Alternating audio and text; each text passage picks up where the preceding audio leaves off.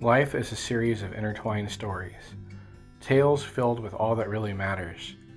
It is my aim to explore these stories, whether it's religion, philosophy, history, or just what we believe about the world around us. I fully believe it is these stories that make us who we are, so hopefully you'll follow me as I search for what makes us. My name is Jason, and this is my Rickety Soapbox.